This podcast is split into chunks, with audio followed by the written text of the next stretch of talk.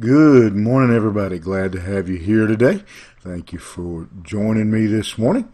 And uh, if you uh, would like, share, comment on the post, and then join me in Acts chapter 18, verse 18. Paul returns to Antioch. After this, Paul stayed many days longer and then took leave of the brothers and set sail for Syria, and with him Priscilla and Aquila at Cenchreae he had cut his hair, for he was under a vow. Uh, interesting verse. Um, Paul, says, stayed many days in Corinth, and presumably uh, could have stayed many more. Uh, he has had a uh, he has won his um, court case uh, and uh, could settle down there and have a um, uh, a lifetime ministry right there. He could go and come and do what he wanted to, share the gospel. Um, and in fact, it does say that he stayed many days. But eventually it says that he leave, leaves uh, and sets sail uh, for Syria. And uh, no doubt this was uh, part of God's plan as well.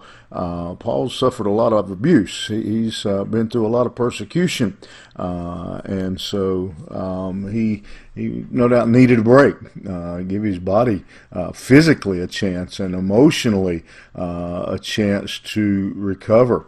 again, he um, could have stayed forever. He's got the ruling of Gallio, and uh, he could uh, stay forever. He's, he's having uh, good results among the people.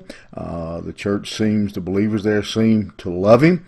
it is a the city's location logistically was um, was in a good place uh, where Paul could minister uh, into a lot of different uh, areas, but this is not where God wanted Paul to be. Uh, there's no indication that God ever called Paul to be a pastor, uh, to be in a local church. He was called to be an evangelist, called to be a missionary, uh, called to carry the gospel. Uh, and so while he could physically uh, I guess would be the way to say it, have stayed in Corinth. Spiritually speaking, he had to go.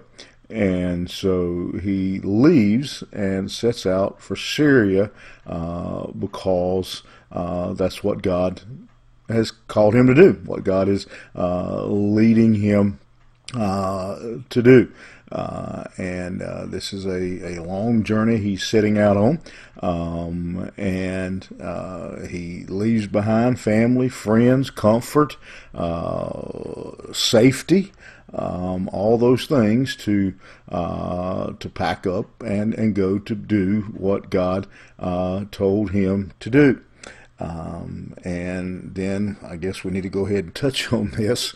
he goes and gets a haircut um, when uh, Paul leaves Corinth, uh, he um, uh, he took a uh, some type of vow uh, that uh, that he refused to get his hair cut. He wouldn't get his hair cut, but evidently now that vow is complete, and he cuts his hair.